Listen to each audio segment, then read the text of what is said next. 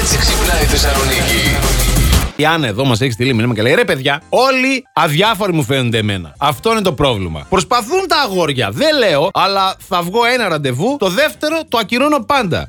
Άννα, Ναι. έλα να κάνουμε παρέα. Ναι, και, και τη Μαριάννα το ίδιο. Κάντε μια παρέα, βγείτε έξω στους δρόμους, θα περάσετε καλύτερα μαζί. Μην είστε μόνοι σας τώρα. Για τώρα να το συ- παρατράβηξες, Θεό την Άκου να δεις, πάτησες. Θεό, γλυκούλη μου. Ναι, την πάτησες. Για να ε, βγούμε πρώτο ραντεβού, πρέπει να βρεις το θάρρος να το ζητήσεις. Σε βλέπω λίγο δύσκολα. Εγώ να σου φέρω την Άννα, δεν έχω κανένα πρόβλημα και επειδή έχω και πάρα πολλές δουλειές, να κάτσω 5-10 λεπτά και να φύγω μετά. Δεν είναι εκεί τα προβλήματά μας. Ακούω Plus Morning Show για να μπορέσω να κερδίσω το κινητό γιατί δεν έχω. Παίρνω από ένα παλιό. Κατάλαβε να του. Ακούω Plus Morning Show σε καθημερινή βάση γιατί η Μαριάννα και ο Αντώνης είναι δύο σταυρόλεξα με αλκυστική γνώση που εγώ πρέπει να λύσω. Έλα ρε φίλε,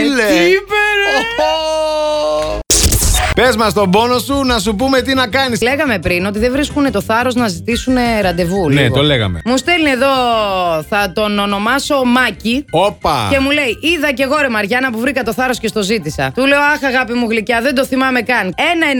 1,90, 35 χρονών και με πρίκα. Βλακεία. Σε Να. ρίχνω δύο χρόνια, είσαι μικρούλης. Ε, so δεν what? έχω και πρίκα. Και μου λέει, Βασίλισσα θα σε έχω, δεν έχει σχέση η ηλικία. Αλλά ο τρόπος σκέψης και η εμπειρία. Και λέει, Γατούλα.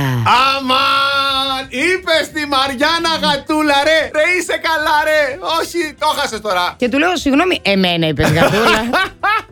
και μου λέει, Ε, καλά, τυγράκι τότε. ε, καλά, δεν το σώνεις Δεν με τίποτα διορθώνει δηλαδή. τώρα. Last Morning Show. Κάθε πρωί στις 8. Γιατί ό,τι ώρα κι αν ξυπνάς, Συντονίζεσαι στο μπλα!